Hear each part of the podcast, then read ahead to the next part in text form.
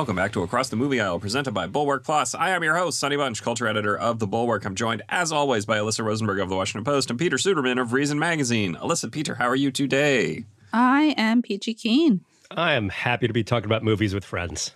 First up in controversies and nontroversies, Dave Chappelle. That's it, just Dave Chappelle. I'm just going to say Dave Chappelle and we'll go.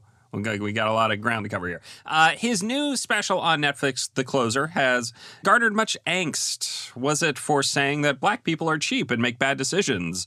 Uh, or for saying he killed people with COVID to get this material down? Or for saying he liked being molested by a priest? Or for making light of the Asians getting beaten up in random attacks on city streets? Uh, or for calling himself the Magic Johnson of coronavirus? Uh, or for his lines about space Jews that downplayed the Holocaust? No, it was for none of those things. Uh, if you've been following the story, you know that it is uh, is in fact for his once again refusal to lay off of the transgender community, despite the fact that seemingly every cultural critic in America uh, and every every uh, person who is involved in civil rights and everything, they're all yelling at him. They're saying, "You got to stop! You got to stop making these jokes! You can't do it anymore." And he says, "No."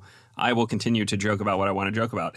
Um, this refusal to acknowledge uh, a protected class when it comes to humor has gotten him into hot water with Twitter, which, luckily, as Chappelle notes in his special, is not a real place. More interestingly, it has gotten Netflix CEO Ted Sarandos into hot water with his own employees, leading to talks of walkouts and internal criticism and external criticism. But most interestingly, most interestingly, this has led to Netflix data being leaked, which is an, an amazingly rare thing. This never happens, folks. They jealously guard their data uh, the, to the to the extent where and they're and they're famously transparent too, which is why this is very surprising. There's a lot of transparency within Netflix, but the the data never leaks. Uh, one of the things he talks about in his uh, in his memoirs actually is uh, how he, he there's all this transparency, and he tells folks that if they leak it, they could actually go to jail because it could influence stock prices and they all have stock, et cetera, et cetera. So it's all it's all very interesting that this is coming out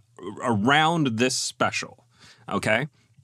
We'll talk about the data itself in a minute, but I, I just want to I just want to uh, first note that Sarandos and other higher ups at Netflix have made the cardinal mistake of online outrage, and that is addressing it at all. Uh, instead of Sarandos simply saying Chappelle Bush's boundaries and uh, I'm a student of comedy and I'm not interested in deciding which boundaries are acceptable to push, he has addressed it over and over and over again. He keeps sticking his his neck out there and it's getting cut off over and over again. Uh, as my litany of jokes above, again, those were all actual jokes from the special, which I watched, all of those things he made light of. Um, Chappelle is making a theory of comedy point in this special. He is arguing against the concept of punching down. Uh, again, he makes light of everyone, everything from child sex abuse to hate crime victims to everything. Uh, there, nobody said boo about any of that, despite the fact that these are all uh, explicitly examples of punching down. He is punching down on all of these people. Um, the only uh, thing anybody gets upset about is when he simply refuses to stop making the trans jokes, being uh, despite being told time and again that he has to do it. Uh, and I think that is what is driving people crazier more than anything else. Just his refusal to do the thing that he is being told to do. He is he is willfully misbehaving, and it is driving people very, very crazy. Um, there's a lot to get into here. Um, but one thing I just want to start with is Ted Sarandos saying that he does not believe that art, in this case, the Chappelle special, but just in general, can lead to direct harm, which I kind of agree with, but also kind of undermines much of Netflix's marketing about how they're making the world a better place, right, Peter? Well, I certainly think that it is a little bit complicated for Netflix to say this um, if they want to say that their work also can do social good. At the same time, um, I think it's essentially right. And I think the idea that it, the, like the, the underlying here idea here isn't just that art doesn't lead to direct real world harm. That's that's what he's that's how he has phrased it. But the underlying idea is just a, a very simple one that is embedded in uh, in the First Amendment. In the sticks and stones will break my bones, but words will never hurt me. You know, uh, uh, I, notion that all of us learned as, as children, which is that speech isn't violence.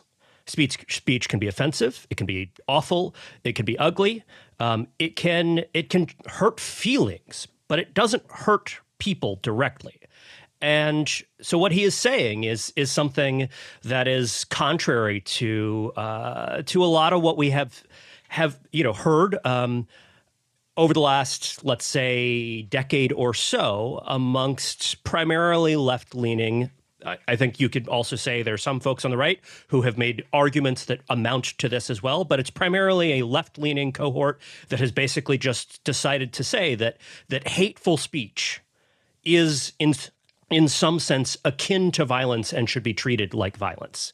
And I don't think well, that is correct, and I don't think that is the right way for uh, speech businesses like Netflix. That's what they traffic in is speech, um, and I to to I don't think that's the right way for them to think, and I don't think that's the right way for sort of policymakers and you know public intellectuals to think. I, I don't think that's the way that that we should organize our society is around the notion that speech is violence. Um, well, there, there, there is a there is a horseshoe theory uh, at work here, right? Where on on on the right, you have had people for years who have said that art is can damage uh, young people in particular, but can have active social harms um, in the forms of pornography or uh, you know gangster rap or uh, heavy metal music or whatever. And then on the left, you you now you get a lot of the same thing with regards to hate speech or punching down or whatever. Uh, I yes, that is correct. I mean, the, on, there is no side of, of, the political spectrum here that has been perfectly consistent. Um, when I was growing up, it was definitely more the left that was def- that defended the idea uh, that speech wasn't itself harmful because you had a lot of sort of conservative, or at least socially conservative, even if they were technically Democrats uh, like Tipper Gore, folks saying out that oh, pop culture is causing harm to our children. You have rap music, uh, um, also video games, right? But I mean, if, it's really it's it's it's striking to go back and read some of the hearings uh, from from the 1990s about rap music, and they were literally congressional hearings in which yeah. they would like talk about Marilyn Manson and they would talk about um, some of the the rappers at the time, and you know, there uh, Joe Lieberman, a, Democrat, uh, was you know out front on some of this stuff. Um, but it was it was also a you know a cause for the right as well and it is somewhat striking to see the ways that this has sort of crossed ideologically. And you know, I, I would just uh, I, I, would say a little bit jokingly, but also kind of seriously, the only people who have ever been perfectly consistent on this are the libertarians. And the libertarians have been right about this for a long time and are still right. And that's yeah, what I'm doing I mean, on this show. Uh, that's fair. That's I think that's fair, and this is this is one area where I've always considered myself like this is like my most libertarian position is that that speech is good and we shouldn't try and shut people down. It's not always good. so it's not always like good no, as I, in like. no, but I'm not saying every I'm not person saying, has ever said is good, right? right? It's, but the but the solution to that, yes. the response to that is more speech, and to argue with those people, and to to do the thing that we all do, and like we argue with each other when we think we're wrong. Anyway, I, Alyssa, Alyssa, what do you make of the fact that there is this internal revolt at Netflix, and and how are they uh, messing up in their handling of it? Because this is a this is a series of failures. Yeah, I want to I want to go back to just for one second to the question of sort of speeches violence because I actually think there is a way to thread the needle um, in talking about sort of the broad impact of culture versus the specific um, impact of individual incidences of speech because I think it's fairly obvious that media shapes our sense, media collectively, taken collectively, shapes our sense of what is normal, right? Um, I mean, I, you have infinite examples of politicians, ordinary people talking about how um, art like Philadelphia or Will and Grace and the sort of accumulating compassionate images of gay people in media helped you know, create the environment in which the um, civil rights movement for marriage equality was possible. That helped, you know, foster an environment in which people with HIV could be treated with greater compassion. Um, you know, in similar ways, um, you know, I as someone who has studied a lot of depictions of the police in pop culture, it, I mean, it's overwhelmingly obvious that uh, pop culture has provided an extraordinary reputational subsidy to policing in America. Um, whether that means, you know, giving the impression that certain forensic tactic uh, uh, techniques are more accurate than they actually are, that the police close more cases than they actually do, et cetera. But there's very different. It's very different to say that you know our media landscape as a whole shapes our sense of what is normal and how we act within those expectations or understandings of normalcy, and saying that if someone, you know, listens to too much Marilyn Manson and goes out and shoots up his school, that Marilyn Manson is responsible for that person's actions, that, you know, art that people get attached to is the equivalent of you know sort of clear incitement. Um and i it's bizarre to me that netflix can't sort of square that circle because and in general it's bizarre to me that people can't talk with that kind of nuance but then i'm constantly prepared to be disappointed. Um yeah in terms of what's happening at netflix broadly i mean i think this is it's probably inevitable that there was going to be a cultural collision of this sort at some point or other. And that is both, I think, probably the inevitable result of the kind of internal culture that you know you talked about in introducing the segment Sonny but i also think that there's some tension in netflix's mission right they you know they have signed these sort of big high profile you know what i'd almost call um, social impact deals and they've doled out an enormous amount of money to the obamas to prince harry and meghan markle um, you know to sort of make socially conscious content um, and have presented that as part of their mission. At the same time, it has, I think, become sort of overwhelmingly clear that a lot of what Netflix produces is, you know, commercial dreck. and that, you know, Squid Game is kind of their first, uh, you know, almost substantial arty hit in a while. Um, they've had deals with, um, you know, Shonda Rhimes that have been sort of slow to come to fruition with Ryan Murphy that haven't really worked out.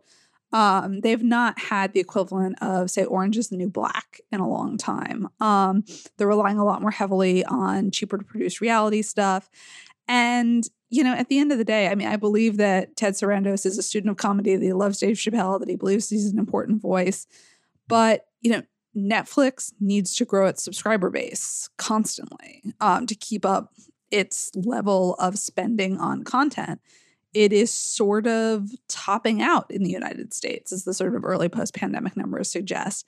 And there is no world in which Netflix is going to lay down a marker and say, you know, not only will we sort of give up on Dave Chappelle because he has this, you know, sort of commitment to deliberate provocation, but we're probably not going to lay down markers on content in general because we actually need to include the broadest possible range of you know viewpoints and attempts to appeal to possible subscribers. We can't afford to be a subscription service for liberals. That's right. not a thing that yeah. they're going to do. And you know, they can't afford to just like they can't be HBO, right? Like they can't actually be boutique and high end and subscribe with, you know, survive with 8 million subscribers or 10 million subscribers, if Netflix is going to keep going and win this arms race, it needs to get as many people on the planet subscribing as possible. And, you know, they have Netflix does not operate in China, which is kind of the big exception to um, you know, Hollywood. But for example, in order to stay operational in Saudi Arabia, it yeah. you know, censored Hasan, uh, Hasan Minhaj, and Netflix. You know, you you can give Meghan Markle as much money as you want, but ultimately Netflix needs to appeal to a lot of people, and that's going to mean um, producing stuff that not only is not to a lot of subscribers' tastes, but that offends some people or annoys yeah. some people. Um, well, I mean, um, I we we saw we saw a fight over this uh, last year with the cuties, uh, or maybe that was was that even earlier this year? I can't even remember. But the the fight over cuties um, right? Which you know, people on the right said, "Oh, this is horrible child pornography. How can you publish this sort of thing?" And other other people pushed back and said, "No, look, this is a this is this is a an anti-child exploitation work. You know, you have to actually watch the thing to put up with it." But I mean, I I like I guess what I what I find really interesting about this is the internal culture at Netflix demanding that the site and the product be more censorious than uh, than it than it than it than it can be to survive. Really, I mean, I I just I don't I don't I don't see how they square that circle internally without simply uh, ignoring or uh, frankly starting to fire people who who um, publicly come out and and denounce the the the product. I mean, I just I, I honestly so, don't I don't know how, fact, they, how they do it. it. One person I believe has already been fired. Well, that, um, for, leaking for, leaking the internal data, right? But this is the this is the difference: is that this person was fired for leaking internal data, not for being public about right. criticizing Netflix. And that's an interesting distinction there. Um, is that they've said they they seem to be adopting at least for the moment and lord knows this could change even by the time this podcast goes up but they seem to be adopting at this moment a you're allowed to criticize us line but you're not allowed to leak proprietary company information to yeah. the media and that actually doesn't seem like a completely crazy distinction no, to make to me well, I think that I think that's the smartest thing to do here. When I say I like I say I don't know what they're going to do without firing people. I don't I don't really mean that because I think firing people just makes it worse. Actually, if you start firing everybody who criticizes you, then you then you turn uh you turn a small problem into a big problem. The smart thing to do is just is again simply just to ignore it, just to say we published this thing. Uh, uh, if, if you don't like it, that's fine. You're not going to like everything that we make, and you can't you you just you simply are going to have to live with it. I mean, I Spotify I has had this exact same problem basically with Joe Rogan. It is right. it is affecting uh, a lot of companies that host uh, media personalities, right? And there is clearly a market um, for media personalities of whether they're comedians, whether they're talk show hosts, uh, whether they are just writers who don't toe the the, the the line that like some people within large tech companies like Netflix and Spotify and Apple would like them to toe. Um, yeah, and so those companies are going to have to decide how much it's what you know who who is more important for them to retain the the the people who are drawing very large audiences or the however many staffers it is and it's not you know it's it's not clear to me whether it this is um, a huge percentage of the Netflix staff really finds Chappelle over the line, or whether it's a small percentage. I, I genuinely don't know and it's a whether, different and, and it's or, a different yeah. issue if like depending on whether it's you know uh, whether it's a small faction or whether it's like really most net people who work for Netflix think this was a terrible idea and the boss is out on his you know out on a limb here. And it'll be interesting to see there is a walkout scheduled for the twentieth. How many people participate? Yeah. Because there's a sort of in between space between people who, you know, a small faction who's very invested in this, a large faction that's not, but perhaps there's some percentage of that who feel obligated to show solidarity or you know sort of uh, social conformity with the people for whom this is not acceptable. And it's a, it's an interesting debate to watch as someone who works in the opinion section of a major newspaper, and in fact, sort of one of the last places where a sort of broad ideological spectrum is represented in the workforce. Um, because you know, I one of the things I really enjoy about working for the Post is, you know, the sort of internal arguments and discussions about issues and the fact that, you know, there is a culture of dissent, sometimes fairly sharp dissent, um, uh, that goes up and sort of up and down the chain, but there's a larger commitment to the project, right? There's not a sense that we're going to achieve ideological purity or narrowness. We argue about where the margins are, but I think that kind of culture is, you know, it's at this point in American public life, it's kind of weird. And it does not surprise me that content companies are sort of coming up against the limits of fostering a culture of dissent and a sort of broad sense of what's acceptable um, when that's just not something that a lot of workers have practice at. It's also just yeah. notable that Chappelle, um, like Joe Rogan, is not is not a conservative, right? He's not like no. a right wing guy by any means, and no. in fact spends a bunch of this special uh, just making making jokes at the expense of poor white. Um, you know, uh, people in Ohio and North Carolina of, of, of middle American Trump voters, yeah. and like it's quite brutal in his in his mocking of them as well. And it's so it's this doesn't just sort of play in a kind of very traditional right left uh, as as a right a traditional right left argument. It is something more complex than that and in fact reflects uh, the fact that not everyone actually just sort of fits into like oh this person is a democratic yeah. progressive liberal and this person is a hardcore trump supporting conservative. There are actually a bunch of people whose politics are like they're not even just they're not even moderates either. They're somewhere in between and they're scrambled well, I mean, and, and they're strange because that's how people are. This is i think the the biggest actual point from chappelle's special is is that it is not the the concept of punching down is false true equality in Chappelle's mind, and I think this is right, is the ability to make fun of everybody all the time. Uh, and treat everybody as equals. I mean, he explicitly talks about this in in the special that like I I felt comfortable joking with my transgender friend Daphne because we all were making fun of everybody all the time. Like that that like it's it's it's a very interesting. I you, you should watch the special. You should not just listen to uh, all of the outrage. You should actually watch it for yourself because I mean, I, again, there's there's a very interesting moment where he goes. He does a bit on the bathroom laws in North Carolina that I think is very interesting because he's clearly he's clearly opposed to these laws. He thinks they're dumb and terrible, and nobody is talking about how the actual policy uh, things that he talks about in this line up very much Yeah. like on the nose with uh, the the left and the uh, you know the civil rights lobby uh, uh, and how they think about this. Anyway, we're running long on this. Um, w- w- what do we think? Is it a controversy or a non-controversy uh, that Dave Chappelle exists? Uh, Peter, It's a Uh, it's listen, apparently a controversy. Humanity is controversial. Life on the planet is controversial. Um, yet what's going on in Netflix and their attempt to sort out their internal culture is obviously a controversy. Yeah, uh, yeah, it's a controversy, uh, and it's an interesting one, and I, I hope it doesn't.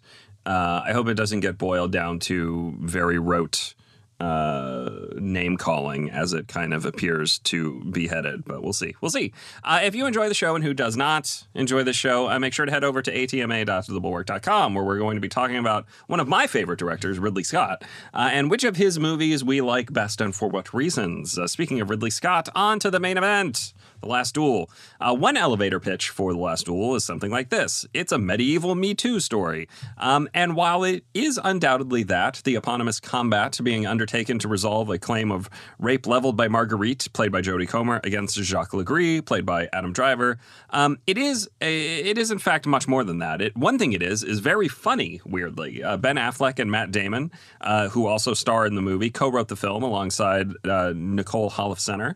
Um, Affleck plays a noble just below the king. He's not he's not the king. He's like a duke or something. I don't know how French nobility works. Um, and he does so with a sort of decadent relish.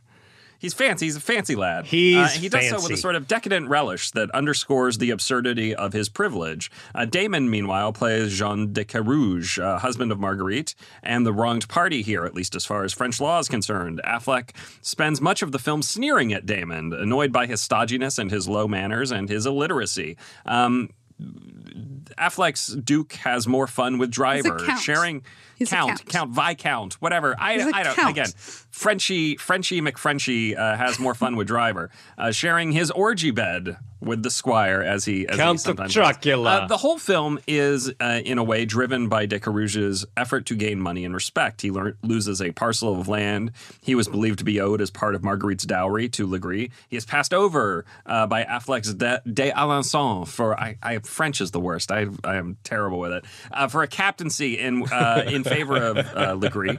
And Carouge is uh, his his his social impotence really is is the issue here. It, it's the cause of much of the humor of the film as well as much of the drama. Um, and uh, the the trailers have kind of uh, belied all of this.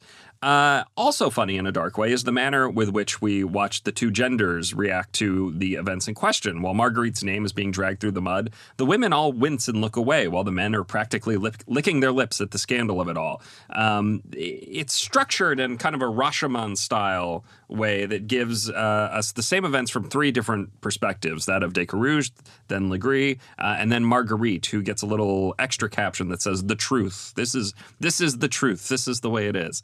Um, and it's interesting to see the little differences between the three recountings. Again, one small one here. Um, when the sexual assault at the heart of the film begins, Le Gris remembers her taking off her shoes before running up the steps.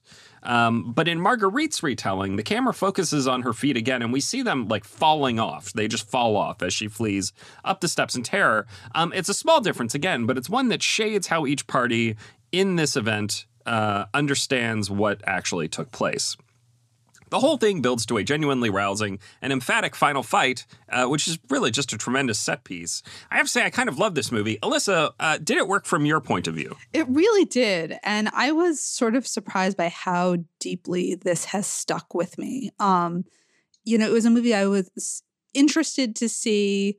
Um, and liked while I was watching it and kind of have not been able to stop thinking about. And part of what has been really powerful about it to me is that it takes on this question of, you know, in in contemporary discourse about sex, there is this sort of confu- there's this kind of disbelief about the idea that someone might not know the difference between sex and rape.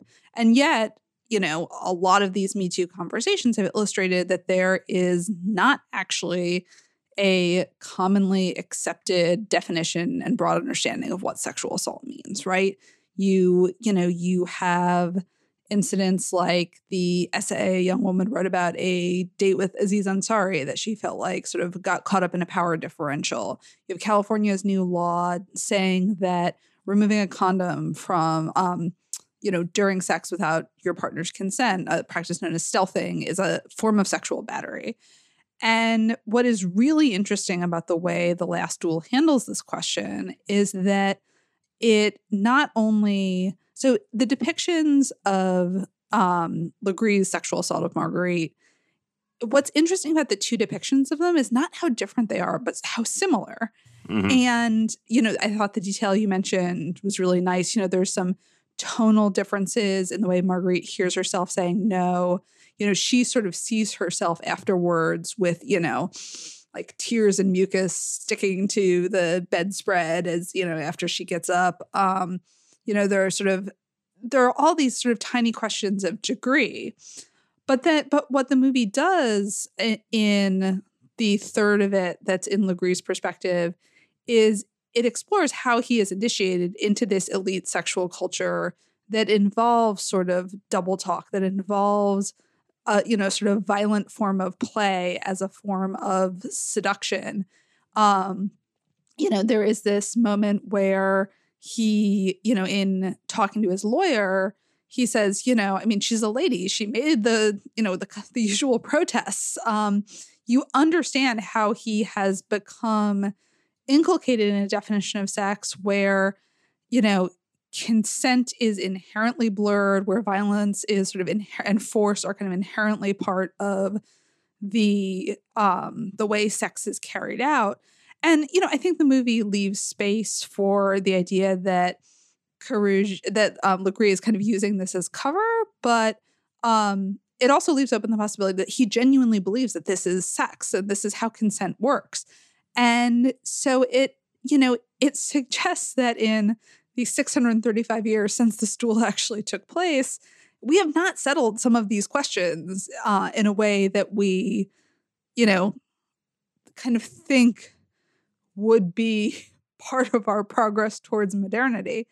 Um, and you know, it's I think it's easy to look at this movie and say, oh, you know, this is kind of shoehorning this into the Me Too debate, but I actually went back and read the um, the nonfiction book that it's based on. These parallels, you know, they're really clear. This is not, you know, um, Affleck and Damon and Nicole Holofcener who wrote the third of the movie from Marguerite's perspective just sort of shoehorning in a bunch of modern ideas about sex and consent you know these debates have been ongoing and unsettled for you know six and a half centuries and that is kind of unsettling and interesting in a way that you know to a certain extent we haven't solved all of these questions about you know what sex and good sex looks like and how consent works because they're hard um and i found it just sort of interestingly you know, kind of ideologically sly to a certain extent, right? Mm-hmm. That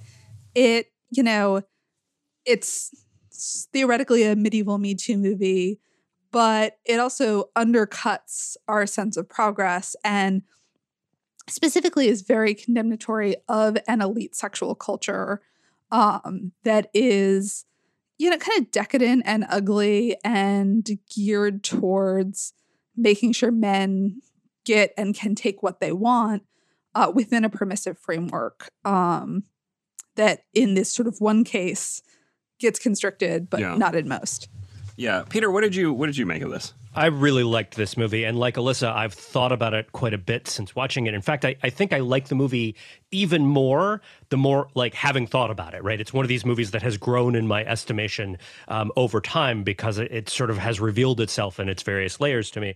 And so, you know, like Alyssa said, this is a movie about perspective, but it's also a movie, you know, and, and Alyssa, you got into this to some extent. It's a movie about how culture shapes perspective. And obviously, the subject, the that it, the primary thing that it is about is rape and sex and right and so the question that the movie raises without quite actually stating is whether or not Le Gris understood what he was doing as rape. And it leaves the, it, uh, we we of course understand it as rape. The movie leaves no question for the viewers.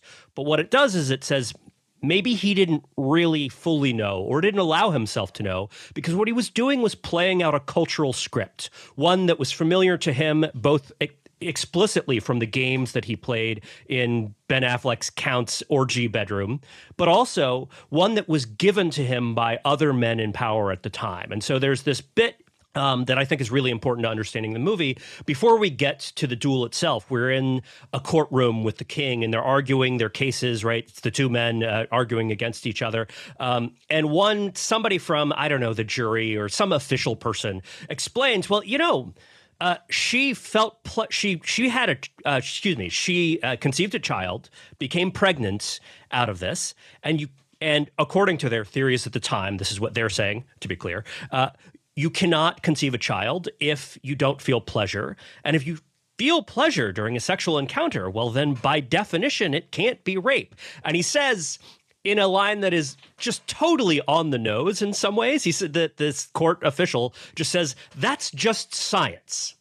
Now, we could argue, and people did, in fact, in my Twitter feed, argue about whether the idea of science as we think about it now is a is a modern one that they would have understood at all. Um, but that is that line is there for a reason because what it's telling us is that this movie is yes, of course, it's about sex and rape and consent and all of those things, and of course, it's about perspective, but it's also just about elite systems of power and how how elites basically sort of create uh, create uh, you know, you, they use the law, they use the, in this case, the crown, they use the religion, and they use the cover of science to say to justify the things that they want to do that end up taking, uh, that end up abusing and sort of uh, taking power over other people who who don't have it.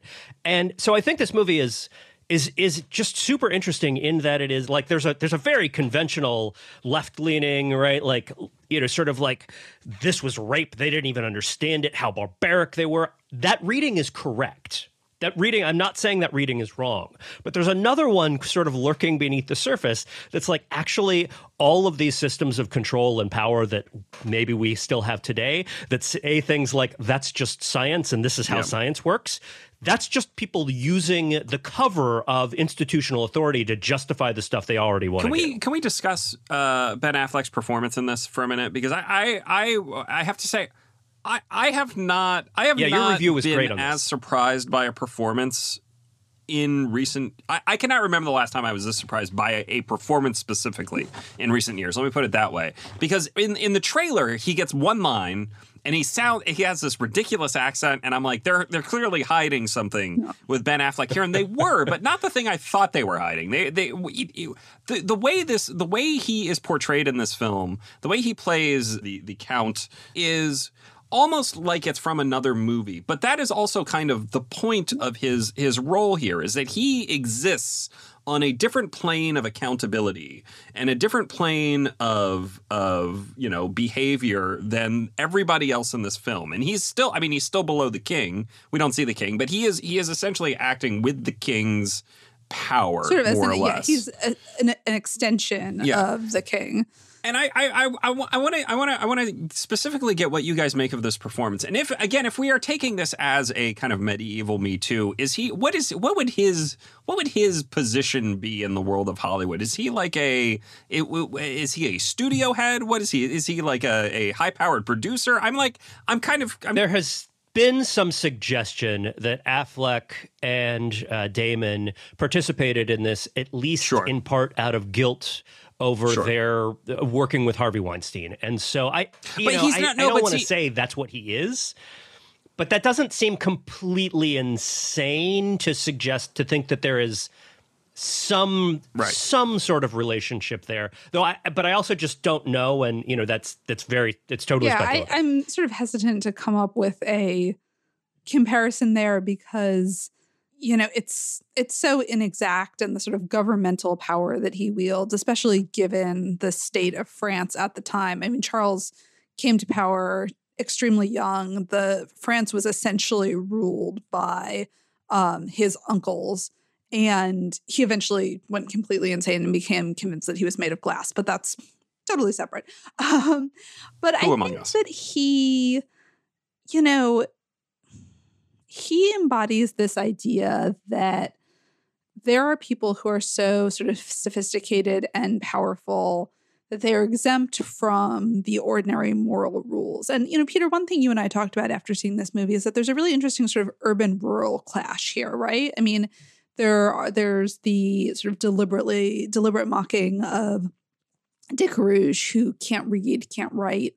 Um, there's there's also a very interesting scene where Le Gris is at a dinner that the Count is throwing and is reading from um, the Romance of the Rose in the original Latin, and that's a text that was you know sort of an elite favorite at the time, but also was controversial. I mean, writers like Christine de Pizan um, condemned it for sort of misogyny and a violent view of sexuality, and there is definitely this sense in the movie that you know Pierre is a person you know from whom a sort of sexual culture and a theory of power flow and who views himself as operating just on a different scale not only in questions of you know kind of in, in indoctrinating Le Gris in what sex means but in terms of his ability and authority to judge other people. Um you know one of the things we learn that is that Le Gris has gained favor with the count by kind of setting his affairs in order and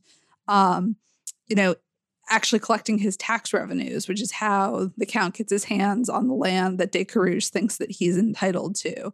Um, and you know, I'm sort of going on here a little bit, but there's he's a high competence technically adept well, You're a except, crap. Educated he is a tech worker right except like that he's uh, kind uh, of not right because we actually learn that he's terrible at administering. He's like a terrible administrator. He actually, I mean, the interesting parallel here is actually I don't know if the two of you have read um, uh, Hilary Mantel's Thomas Cromwell trilogy, but you know, um, Pierre is sort of like the equivalent of Henry VIII. You know, he is this person whose kind of personal whims and tastes have enormous influence. And then Le Gris is his Thomas Cromwell figure, the person who comes in and is the sort of ruthlessly efficient administrator who, uh, yeah, Yeah, I You- thought. oh, That, sorry, I sorry. thought I you were talking the about. Yeah, yeah, driver yeah. is the is it, it- he's effectively like you know a, a coder or a, like a you know a, a, a kind of producer working within the studio system who like always delivers the movie that sort of thing. The performance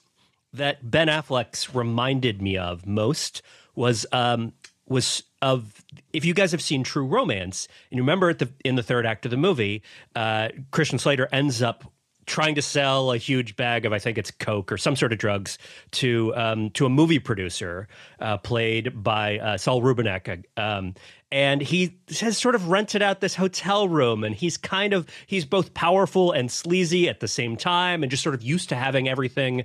Uh, work towards you know towards his whims and be delivered to him when he you know snaps his fingers.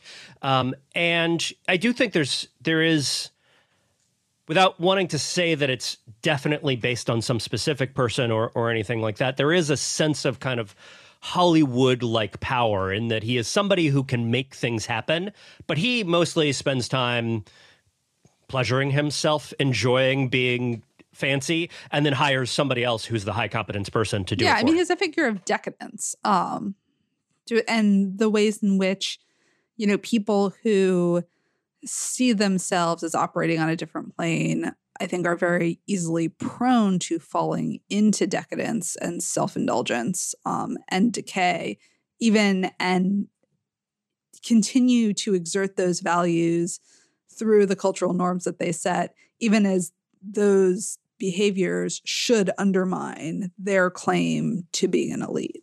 Yeah. Uh, all right, so what do we think of The Last Duel? Thumbs up or thumbs down? Alyssa? Thumbs up. Peter? Thumbs up. It's a good Ridley Scott movie in the spirit of so many good Ridley Scott movies. We'll talk more about that in a bit. Uh, thumbs up for me as well. Uh, very good movie. I, I have to say, again, I was very surprised by this movie. Do not let the advertisements, which are weirdly dour, and dire uh, dissuade you from going to see this. It's it is a it's a far more interesting film than the uh, ads have let on.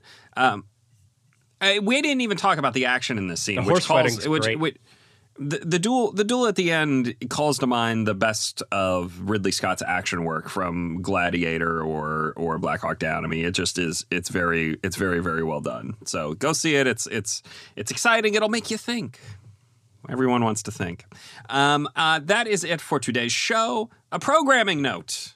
Our lovely host, Alyssa, is going on maternity leave starting next week. Don't worry, the show will go on. We've lined up a guest host who will be filling in for uh, the next 14 days. That's as much maternity leave as you get, Alyssa. I'm sorry. That's it. That's it. Just you know, two weeks. That's the, uh, she'll be back. She'll be back when she's ready to come back. A couple months. We'll see her again. Um, but we've got uh, Chris Orr coming up, who Alyssa, Peter, and I know well from DC area screenings, uh, and who you might know from The Atlantic and Forbes.